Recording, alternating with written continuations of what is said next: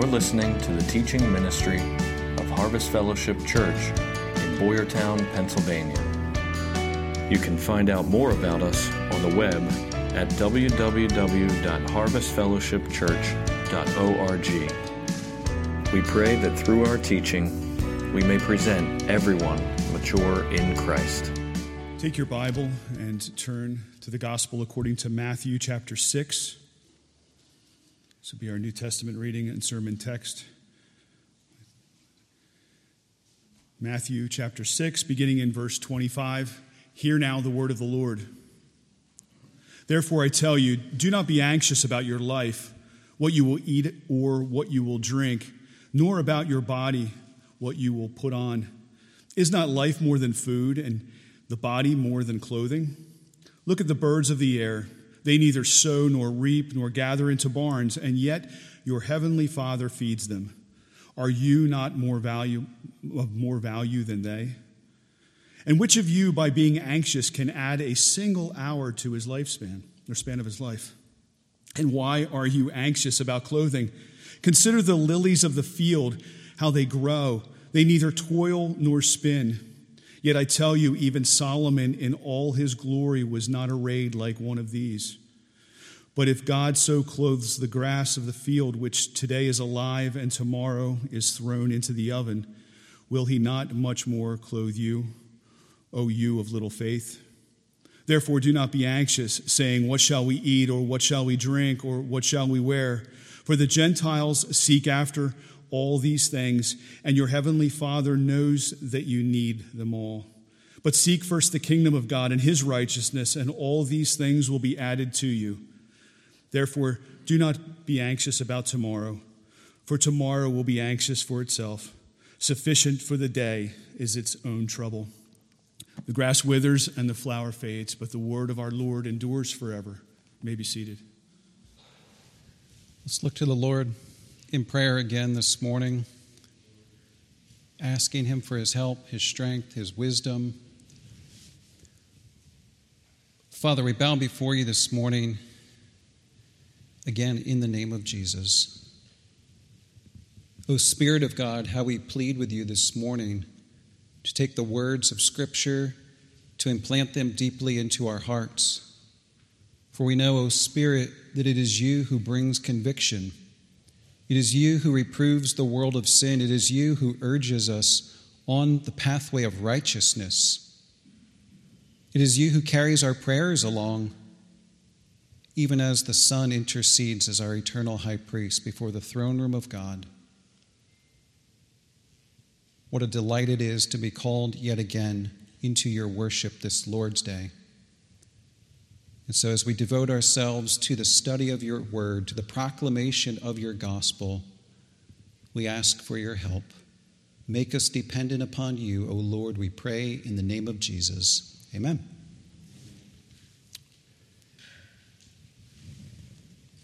I'm going to do something a little unique this morning. And I want to start um, my introduction here this morning by asking you to turn in your Bibles back to Exodus chapter 16.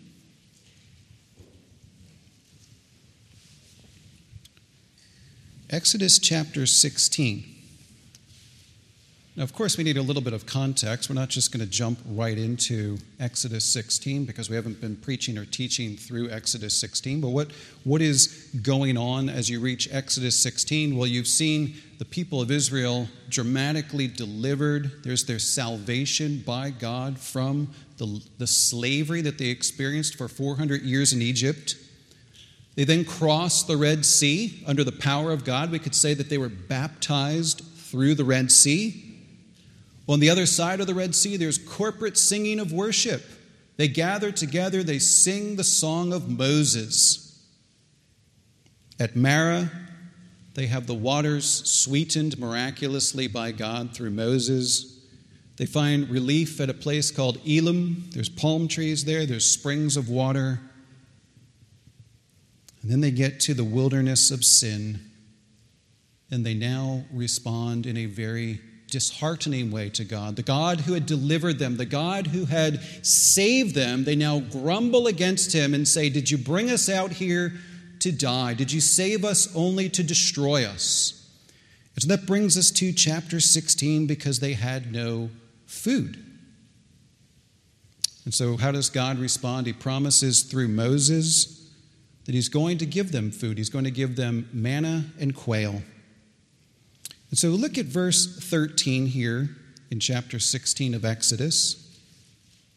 It says, In the evening, quail came up and covered the camp, and in the morning, dew lay around the camp.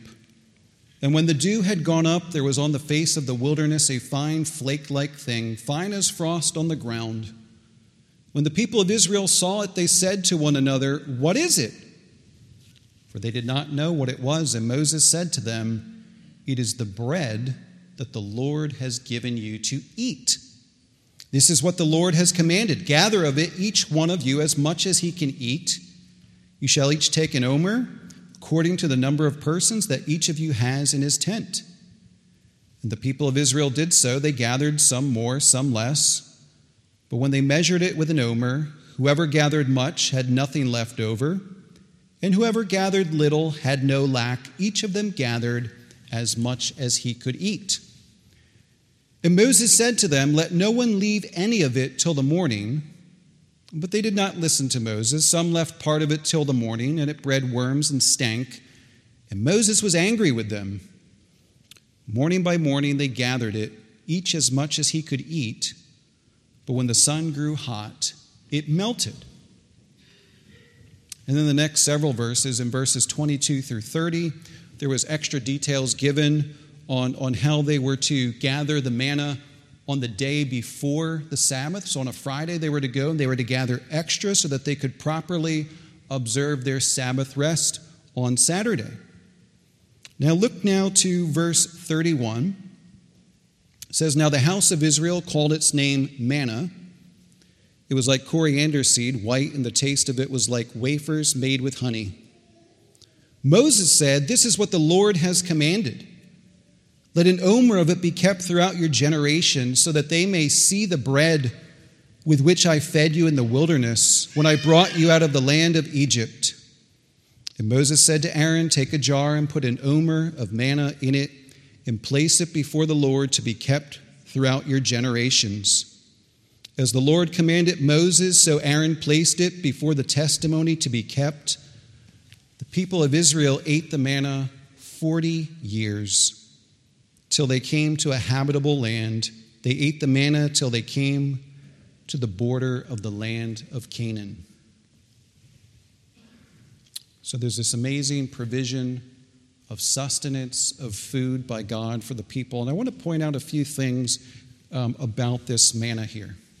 From this passage that we read here, and we see that the manna falls from heaven, but it only falls within the camp. It's not falling all over the world, it's falling within the camp. Who's it gathered by? It's gathered by everyone who's within the covenant community. So it's only those in the covenant community who are gathering this manna. How often are they gathering it? Early, early in the day. And how often? Daily. So there's a daily, early gathering. There's a perfect distribution of it for everyone who needs, depending on the size of their family. It's prepared by God for the nourishment of their bodies. And it contains within it a, we could say, wholesomeness or a sweetness that, that, that is not needed to be changed at all. It's, it's, it's suitable for the taste of all, young and old. What happens if they stored it up and they left it unused? It would turn bad. And as they looked at it, as they looked at this, because they didn't even know what it was, it's clear that there was no external beauty to it in comparison to all the food of the world. Nevertheless, they were commanded by God to put it away in a special pot, and He preserves it within the most holy place as a representation. And finally, it is graciously provided by God for 40 years all the while that they're in the wilderness, he graciously provides to them this bread from heaven until when? Until they reach the land of promise. And that is all we're going to say right now from Exodus 16. And you may be wondering in your mind, what does that have to do with that text that Ron just read? Because we are going to be looking specifically at Matthew chapter 6 this morning. And if that's the question in your mind, what does Exodus 16 have to do with that chapter? You're just going to have to wait and see. So turn them back to Matthew 6, which is the first book of the New Testament. So we are in the second book of the Old Testament. Now we are in the first book of the New Testament. The Testaments, the Old Testament and the New Testament, they both testify of Christ. Christ is, is the pinnacle, the chief figure of Scripture. Now, if you're here about a month ago, I um, came out of the bullpen, so to speak, and I did a pinch hit sermon, and that was on Matthew 6, verses 19 through 24. And Pastor Barry had told me that he was so excited about continuing to preach in 1 Corinthians 14 that I decided that it would be better to let him do that next week. And so we're going to continue on from Matthew 6 because the next section of verses here, 25 through 34, really go hand in hand with what I preached last time. So let's read here verse 24, which was from the last sermon. Verse 24 of Matthew 6 is the conclusion to what Jesus spoke in that section, which probably in your Bible may be subtitled Lay Up Treasures in Heaven. And in verse 24, this was Jesus' summation. He said, No one can serve two masters, for either he will hate the one and love the other, or he will be devoted to the one and despise the other. You cannot serve God and money. And that was the, the thrust of what we looked at that you must have a singular heart. And the singular heart's going to worship one of two things, and that's going to be God or the things of this world. And so we saw this eternal danger. Jesus says this is an eternal danger if your mindset is to accumulate the things of this world. Your soul is at stake. And so now we're going to add on to that because we're going to examine what we would call a corresponding danger. And that is as Jesus goes on to further explain that passage about the danger of when we are anxious about or when we're worried about things. Things. You know, when you're called to follow Christ, and if you if you believe what he has said and, and you start to, to turn from the pursuit of things, desirous to have that, that single eye that is looking only to Christ, you're going to face hardship and inevitably, the Christian is faced with this, with this question in their heart Does God really care about me? Does God really care about me? And that is what Jesus here is setting out to answer. Now, as we go through life, and I'm going to describe this, the wilderness of life, and, and I actually have the sermon titled this morning, Peace in the Wilderness. So, as we're going through the wilderness of life, I'd like you to think in your mind this morning about this year, 2023, what the experiences of this year have been for you. You know, we're in October already. We've only got a few months left, and this year will be done. So, we're not going to go too far back. We're just going to go through this year. And I'd like you to consider in your mind what types of things this year have caused anxiety or worry in your heart? And I wrote down a few. This is not a comprehensive list. Maybe you've worried about really basic things the ability to eat, the ability to, to have plentiful water.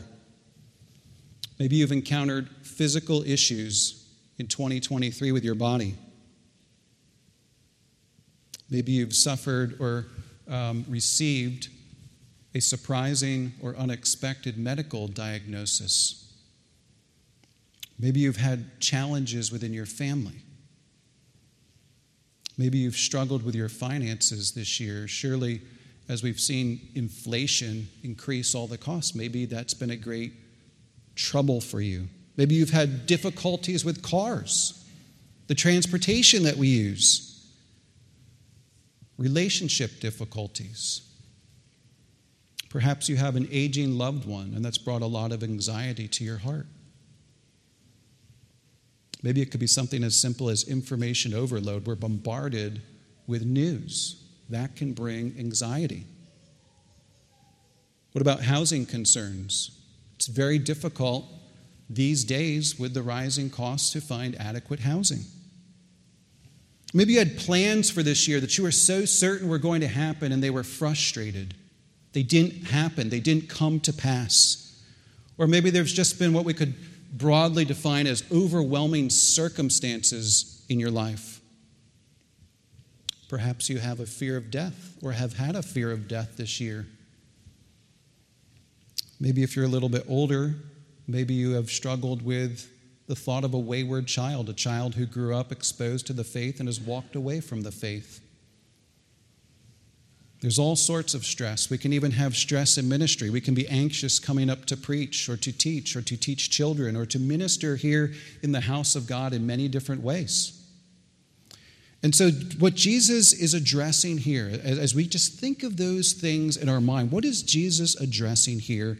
He is preemptively already answering the question that his disciples are surely going to wonder as they think of serving God with that, with that whole heart, putting aside the cares of this world. I'm not going to pursue after money. My heart's desire is God, not the things of this world. And so, what questions are going to come into one's mind? Well, maybe questions like, hey, Jesus, don't we have pressing needs in our lives that deserve our, our utmost, our focused attention? Or maybe just the simple question, hey, Jesus, don't we have families to provide for? Or maybe a more spiritual question Jesus, how can we possibly get through life if we are to first and primarily think about our souls? And so Jesus here is answering that question before the disciples can even articulate. And it's not just those disciples here on the Sermon on the Mount, it's all disciples. All followers of Christ are going to think these types of things. And so he's going to give them a very simple response. And this is a wise response. This is a compassionate response. And, and he's going to say it three times. And essentially, his response is stop being anxious. Stop being anxious. Stop being anxious or stop worrying. And within that statement that Jesus makes here in these verses, we'll note that this is a repeatable action. This isn't something that we deal with once and anxiety goes away and we never worry about anything again in our whole lives. This is going to creep up in our hearts. And he says, and when that happens, stop being anxious. Stop being anxious. Well, it's very easy to say. And so, of course, Jesus, in his wisdom, he's going to explain why we should stop being anxious. What confidence do we have to no longer be anxious in our hearts? Well, it's important to note then, if that's his response, it's important to go back and say, who is his audience? Who is Jesus speaking to? And of course, he is speaking on this Sermon on the Mount. At the beginning of it, he goes up onto a mountain, and who does he take? He takes his disciples. He's speaking here in this sermon to people who profess to follow after him. And so he's speaking to the people on the mountain, and he's also speaking to all those who continue on in the Christian faith over the next, you know, until he comes again. So we're 2,000 years later after he's preached that sermon, and he's speaking to us through these same words. And so that's the audience. He's not speaking necessarily to the world at large, he's speaking here to people who name the name of Christ. And that's an important aspect that we're going to come back to a little bit later.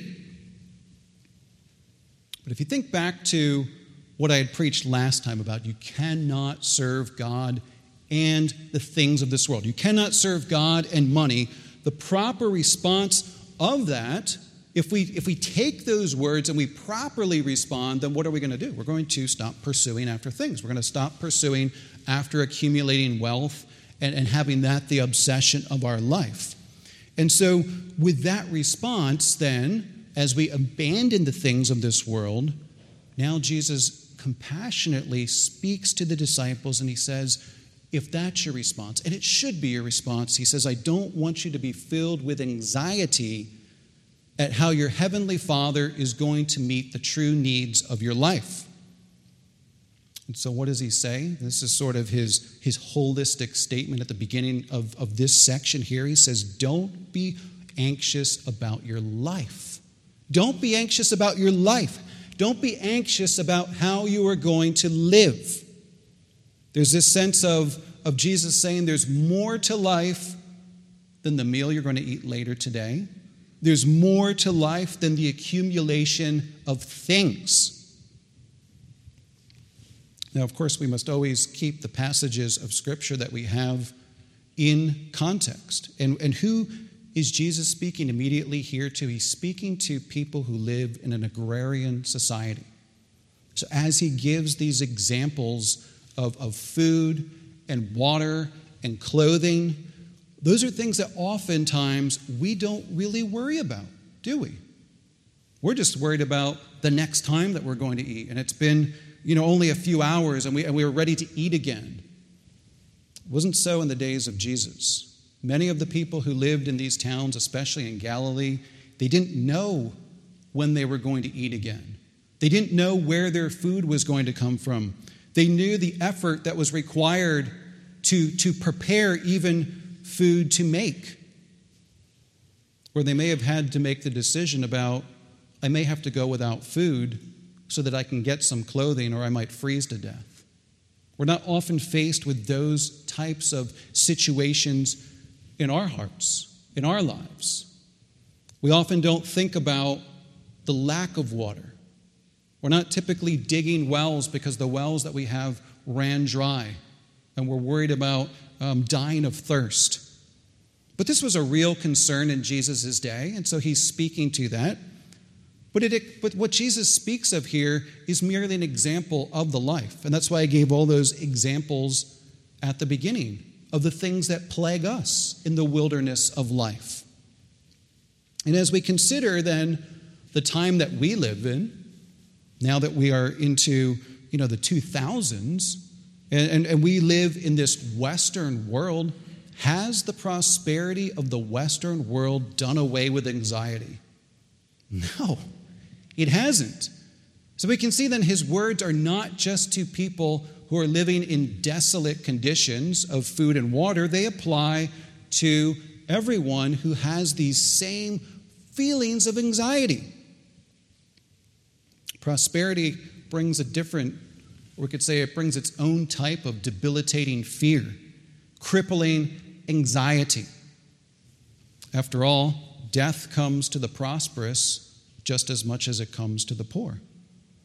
And the preacher in Ecclesiastes chapter 3, he says that to everything there is a season, and that includes death. Death comes for all. Well, let's then ask this question What is this anxiety here that Jesus is speaking about? And we should understand that this is something that comes upon us in varying degrees. So maybe you're a little anxious. Maybe you're a lot anxious. But what is anxiety? Well, this is varying degrees of, of apprehension, of worry, undue concern, distress, fretting, or perhaps dread. This is a mind that is divided, fragmented, distracted, if you remember from the previous passage that I preached last time, it is an eye that is not singularly focused upon God. Do you remember the story in Luke chapter 10 where Jesus comes to dine with Mary and Martha and Lazarus? And Martha is worried. She's worried. And Jesus tells her, You shouldn't be worried. Your eye is not singularly focused. Mary is pursuing after that which is actually best, holy and righteous. But that's what this, this, this anxiety is that Jesus speaks of here. This is an anxiety that could cause insomnia, maybe premature aging, or even a paralysis of action. I, I just can't do anything because I'm so crippled with worry about this situation. That's what Jesus is talking about. And so he asks and answers the question why should we stop being anxious about our lives? And there's this presumption that we are, And oftentimes we are. And so Jesus is asking and answering why should we stop being anxious about our lives? Because life, he says, is more than food, and the body is more than clothing. And he goes on to give two examples that I would like to look at in this passage. The first example is we could just say the birds of the air, and this comes in verses 26 and 27. And so after Jesus tells them that life is more than food, after the body is more than clothing, he goes on to give example number one. He says, Look at the birds of the air. Look, you know, maybe there was some there that he could even point to. Look at these birds of the air. They neither sow, nor reap, nor gather into barns, and yet your heavenly Father feeds them. Birds aren't out planting, they're not out doing the hard work of a farmer, they merely exist. Now, this doesn't mean that they're not industrious. Animals aren't lazy, but he says, look, they, are not out there doing what you do. And he says, and yet, your heavenly Father, we're going to come back to that phrase as well, but he says, Your heavenly Father feeds them. Are you not of more value than they? And which of you, by being anxious, can add a single hour to his span of life? And so we see in this section, and quite often in Jesus' teaching, that he, he gives these rhetorical questions quite often that you know the answer to, they knew the answer to. And so he asks this question Are you not of more value than birds? Than sparrows, robins, crows, whatever bird may be in your mind? Aren't you of more value than them? And of course, the answer is yes. Of course, humans are. And he's taking their minds back to that creation. They know the, the creation story from Genesis, they know this idea of the imago Dei, that man and man alone is created in the image of God. He, mankind has the likeness of God. Man rep, he replicates who God is. Of course, Adam did it in a perfect sense before the fall. We do it in a tainted sense because of our sin. But do the birds do that? Do the birds reflect the image of God? No. No other creature does. It is only mankind, and that is why man was created last. Man is the chief glory of creation. He's the pinnacle of God's creation. He is by far the greatest value creation. And, and, and so Jesus says, Aren't you greater than these birds? Of course, the answer is yes.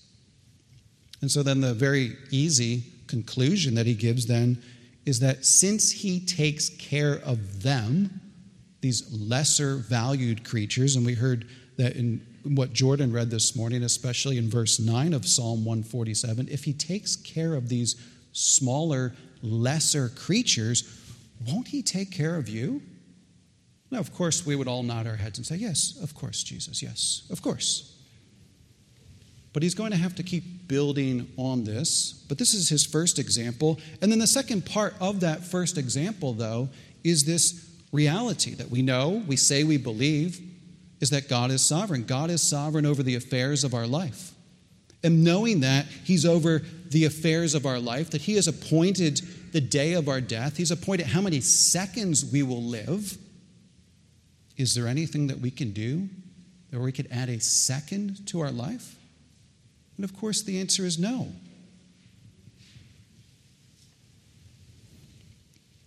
Well, he gives a second example. So, this was his first example, and he's pointing to, to nature that is around them.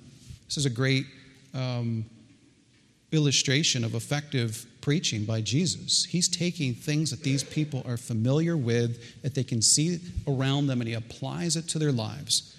But his second example then is in verses 28 through 30 the lilies of the field. And so in verse 28, he says, And why are you anxious about clothing? Consider the lilies of the field, how they grow. They neither toil nor spin. Yet I tell you, even Solomon in all his glory was not arrayed like one of these. But if God so clothes the grass of the field, which today is alive and tomorrow is thrown into the oven, will he not much more clothe you, O you of little faith. And so now he gives them an example from the ground. So he says the birds of the air and, and the plants of the ground, but he specifically points to, to lilies, the lilies of the field that is right around them. And he says, Why are you anxious about clothing? Why are you anxious about food and, and drink? Your father is going to provide for you there. Why are you worried? Why are you anxious about clothing? Let me give you another example. So he points to, to the lilies of the field. And he says, in the same way that the, the sparrows or whatever bird it is, as, uh, the same way that they don't plant the food that they eat, a lily is not working sort of as a weaver. They just, they're there and they are arrayed by God in great glory. And he says the glory, the intricacy of the beauty of these flowers, he says it's, it's greater than, than Solomon. And of course, Solomon, who was a king in the history of Israel, um, was the king when Israel reached its greatest peak of glory. It was under him that the temple was built. It was under him that their empire was expanded the widest. Silver was so plentiful that, that they paved the streets with it. There was so much gold. The, the opulence, uh, when the, the Queen of Sheba comes, what does she say? She says, My breath is taken away because whatever I heard about this place was only half of the glory of his kingdom. And Jesus says, You take all of that, and it still doesn't compare to these little flowers here in the ground and the intricacy, the intricacy of their beauty that God has arrayed them with. But he goes on to, to, to further expand on that example because when he says here that if God so clothes the grass of the field, you should realize there he's, he's talking about the same thing. So he's still talking about these flowers. He said, but today it's alive, tomorrow it's thrown into the oven. What, what is he getting at there? He's talking about how expendable those things are. You know, we, we cut our grass every year. We have beautiful flowers that grow on our properties, and they go away. And he says the reality is, is that stuff, it can just be thrown into the fire and burned. It's an expendable type of thing. Who's not? God's children are not. God's children are not expendable things, they're not expendable creatures. And so he's going to basically reiterate the same question. If God takes care of these flowers, will he not take care of you? Of course, the answer is again, yes. Of course he will. Will God cast aside his children just as easily as we might cast some grass or some dead flowers onto a bonfire? No. So he asks these, these questions. The first one is, is the, the of course answer, and the second one is the of course not answer. And so these are the two examples that he follows up with so that they might understand how he could make a statement saying, Stop being anxious. Because he's essentially saying that if God, who is sovereign over all, the creator of this earth, if he cares for the smallest things, the feeblest things of creation, if he beautifully adorns things as transient as flowers,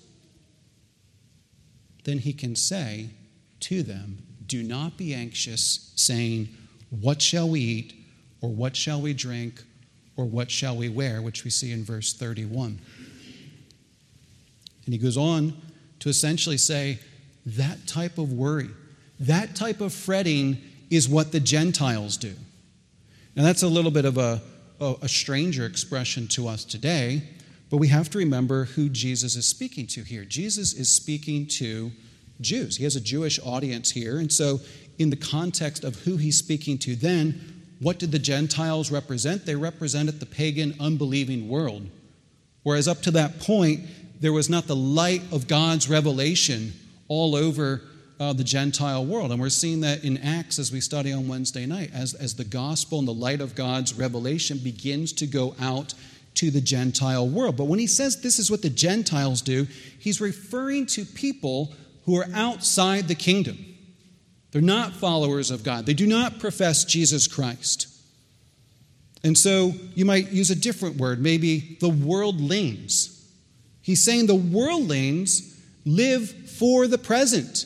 They chase the things of this world. They're worried about the here and now because in their minds, nothing else matters. Nothing else matters. And essentially, with this expression that Jesus uses here, he's taking this idea of anxiety, he's taking this, this, this notion of worry, and he says when we, when we fall to that in our hearts, it's the equivalent of idolatry. It's an idolatrous heart. It's, some, it's a heart that is trusting in something else besides God. And so he says, Don't be like that. Don't be like that because your heavenly Father knows everything that you need. He knows the food and the drink and the clothing and everything else that you truly need. And so, whatever debilitating anxiety exists in the world, and maybe you've talked about that before with coworkers, maybe they've been so stressed and worried about issues and they just don't have an answer or even a category for some of the things going on in their lives, but their debilitating anxiety should not be the church's anxiety. It shouldn't be.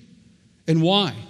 Because the answer is, is that the people of God, they possess the steadfast promises of God, and they can be assured certain care because of their loving Heavenly Father. And I said we were going to come back to that phrase, and I want to ask you that question this morning. When Jesus says, Your Heavenly Father, he's making a very distinct point. And so the question must be asked Is he your Heavenly Father? Because these words of Jesus don't mean anything to you if he's not your Heavenly Father. Is God, your heavenly Father. And that's where the, the sense of the gospel message of Christianity comes in. For it's the law of God that is meant to, to, to provoke us to see that we have a problem. The law, which is given all throughout the Word of God, but you're familiar with some of the common laws that God's given for all His creatures to have no other gods before Him. Don't steal. Don't murder. Don't commit adultery. Don't covet what other people have. And it's in this very sermon that Jesus goes on to further condemn those of us who think, Why, I haven't physically murdered anybody. And he says, Have you ever looked on someone else with hatred in your heart? Because in God's eyes, you've murdered them. Have you ever looked at a woman with lust in your heart? He says, because you've committed adultery with her in your heart already. And he goes on to, see, to reveal to his disciples in this sermon that you can perfectly conform to the outward sense of God's law and have a rotten heart. And so this sermon further illustrated just how evil our hearts are. And if God is a just judge, and he is, a just judge will punish. And so there's, there's this realization that as the law comes to our hearts, where I have failed in many ways and many times, that I have a problem because the just judge is going to punish me. And that's where the Spirit of God, it's when the Spirit of God takes that reality and it crushes my heart. It makes me say, I'm in trouble. I need someone to save me.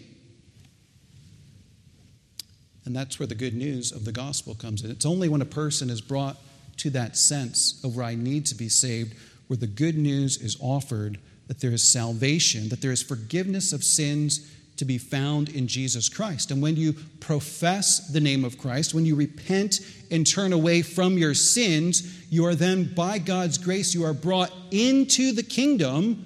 You are adopted as a son and a daughter of God. And then you can say with confidence in your heart that God is my heavenly Father. And it's then that those words do apply to you. And so, if God is not your heavenly Father this morning, I urge you to repent and to believe on Jesus Christ for the salvation of your soul, for the forgiveness of your sins. But maybe your answer to that question is He your heavenly Father? Maybe it's yes. And if the answer is yes, then what should we do? We ought to give glory to God.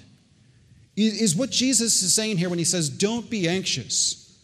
Don't be worried about life. Is he saying, and now this is your reason to sit around and do nothing? Can we be idle? Can we be lazy? No. He's not destroying any um, truths throughout Scripture that, that encourage hard, industrious work.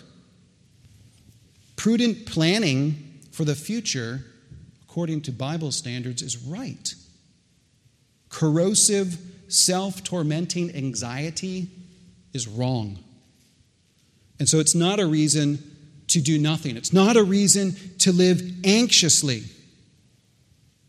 Is it a reason to exchange anxiety for prayer? Yes. And every time that anxiety wells up within our heart, the answer is prayer. I don't know if you've ever heard of a man named George Mueller, but he lived in the 1800s. He was in Bristol, England, and he was very passionate about the orphans. Orphans were a, a massive problem during England at that time, and so over the course of his life, he ran five different orphanages and he ministered and, and, and helped 10,000 plus orphans over the course of his life. But what was really remarkable was not those numbers that I just gave you, but what was remarkable about was his disposition toward how his heavenly Father would provide for their needs.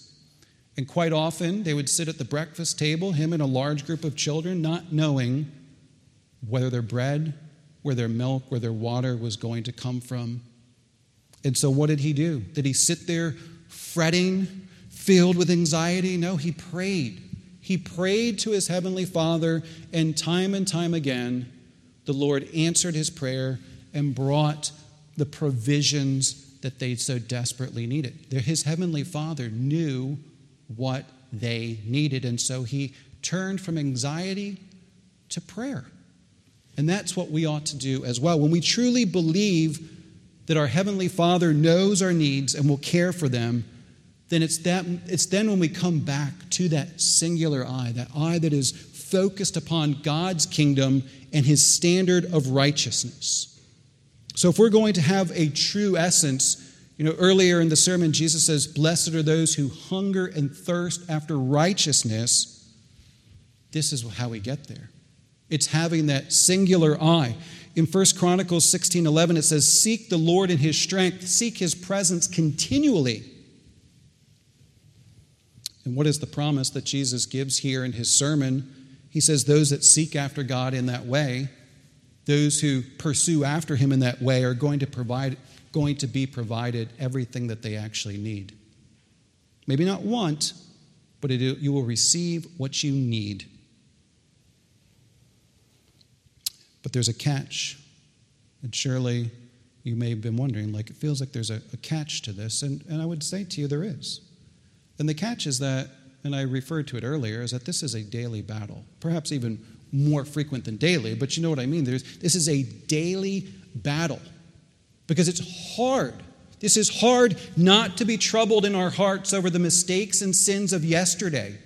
It's hard not to worry about the troubles of tomorrow. It's hard not to be filled with anxiety about what may happen in the future. But when we do that, what are we doing? We, we are, we're, when we're dwelling or focusing on the past or on, future difficulties, we are distracting from the responsibilities and the duties that we have today. Today, on October 8th. And if we succumb to those worries, the worries of tomorrow. I don't know what's going to happen on Thursday. It demonstrates clearly, it doesn't matter what we said with our mouth, but it demonstrates that we are not depending upon our Heavenly Father now. You're not promised Thursday. Today is the day that God has given you breath to live. But since God has not promised any of us a trouble free life, and I don't need to convince you of that, what is it then that we truly need? And now this is where we're going to sort of come back to Exodus. How will we look only to be given our daily bread? You remember that from the Lord's Prayer? Give us this day our daily bread, not give us next Sunday our bread. Give us today our daily bread. How are we going to do that? How are we going to find peace in the wilderness? And the answer is through manna. It's through manna. So, thinking of that that manna, the bread from heaven in Exodus 16, what did that point forward to? What did that picture, what did that typify? It typified the bread, and that's a capital B bread because it's referring to Jesus, the bread who came down from heaven. And what did he declare in John 6 35? He said, I am the bread of life. Whoever comes to me shall not hunger, and whoever believes in me shall never thirst. And so, when it is every time that we are crippled or plagued by anxiety, what do we need? We need to receive the spiritual manna of Christ again. There's this, there's this presence, these promises um, of Christ that, that fall from heaven. He's the exalted Christ, reigning upon his throne, and his promises and his presence, they fall from heaven through his word, carried by his spirit, and now, as we look again to that example of, of all the things that manna represented to the people of Israel, it, where does it fall? It falls to those within the camp, to those who are gathered as part of God's church. It's gathered and enjoyed by all who are in that covenant community. There's not a single one of Christ's followers who can go without this spiritual manna. You can't turn your nose up at this, you need it. And is there not a wonderful principle here in this comparison that this delight is to be gathered early in the day, early in the morning? There's this principle embedded within Scripture of meeting God, desiring after God early in the day. And Christ perfectly distributes this to everyone as they have needs and as they call out to Him and seek after it. It's prepared not for the, the physical, not so that our stomach feels full. It's provided to us for the spiritual nourishment of our souls. And what does it contain? It contains wholesomeness, it contains sweetness that is unchangeably wonderful for all of God's believers. But there's this sense as well, there's this warning that if we store up God's truths, but we leave them unused or we leave them unbelieved, what happens then? Our, our hearts are going to forget the goodness of God and they are going to turn away from that eye toward God. They're going to turn toward bad, toward anxious thoughts, and even to pagan living. The truths that are contained within, the, within this word, they have no natural external beauty. The unbelieving world will look on these things that Christ has told us and said, that's foolish. You need to trust yourself. You got to get out of this jam on your own. But the resurrected, ascended, exalted Christ has been preserved by God, just as that manna was. He's been preserved by God at the right hand of the throne of God as an emblem to us as victory over death and also a demonstration of the futility of the world's ways.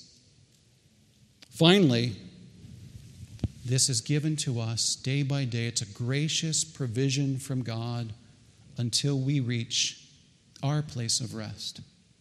It's not a physical land of Canaan like the Israelites were marching toward, but what does that land of Canaan represent? Just as the manna represented something, the land represented that eternal dwelling place with God, where man and God shall dwell forever in righteousness and holiness and the beauty of Christ, arraign the whole heavens. And so there's this wonderful sense that we need manna every time that our hearts are filled with anxiety. Because, it, you know, when you read a passage like this and you hear these words from Jesus, don't be anxious, one, they're familiar words, you've probably heard them before, but they're words that are so easy to agree with in our minds. Oh, yes, of course, that's true. But our actions often do not follow what our minds say that we believe in. So we may say we believe in this, but our actions often say, no, I'm actually usually pretty anxious about things. So every day we're faced with many opportunities to be overcome by anxiety. The world will make sure of that. And so I want you to think back then to that initial question where I asked you to think of those things that have brought anxiety to your heart so far this year. And how are you going to respond to the anxiety of today? How are you going to respond tomorrow? Are you going to respond by hearing the manna of Christ, that where you hear his promises, where you, where you sense his presence, by storing them up for later? Well, that's great. That's for later. And you're never drawing any spiritual application from them for, for today? Will you respond to hearing the words of the bread of life by despising them? For that is what the Israelites did. They despised this food and they said, We would rather have the food we ate when we were in slavery in Egypt. And maybe you would be tempted in your heart to say, I would rather go back to the spiritual slavery that I was in, and, and maybe I had prosperity then in the world before God saved me, just as He saved the Israelites, before God saved me from the pit of hell. Maybe you will despise them. But I pray that instead of those two responses, that you will truly eat of God's provision, that you will be able to confidently say in your heart, as the psalmist did, Oh, taste and see that the Lord is good. How is it that we're going to seek first the kingdom of God and his righteousness? How will, we, how will we be transformed from people of little faith? Notice he called them here, oh, you of little faith. How will we go from little faith to great faith? It's going to be by believing the words of Christ, by daily seeking after him. Instead of the things of this world, we're going to gladly exchange our anxiety for prayer. Prayer filled trust in our Heavenly Father, and this is a rinse and repeat, repetitive action that we're going to need to do over and over and over because He's provided it to us. And both of those things go hand in hand with truly then storing up treasure in heaven from the previous verses. One author wrote, How happy are they who are walking after the Lord, though in a wilderness. So you can walk through the wilderness of this world and you can be crippled with anxiety or you can experience the happiness that Christ promises to those who truly seek after Him first. I pray that the Lord impresses these truths to our hearts today, tomorrow, and may we come back to His manna time and time and time again. Shall we pray? Our Father, we thank you for the simple, plain truths of your word. And we also confess how often we fail to truly embrace and believe them. But you have given to us your Holy Spirit, for you are a kind, compassionate, loving, heavenly Father.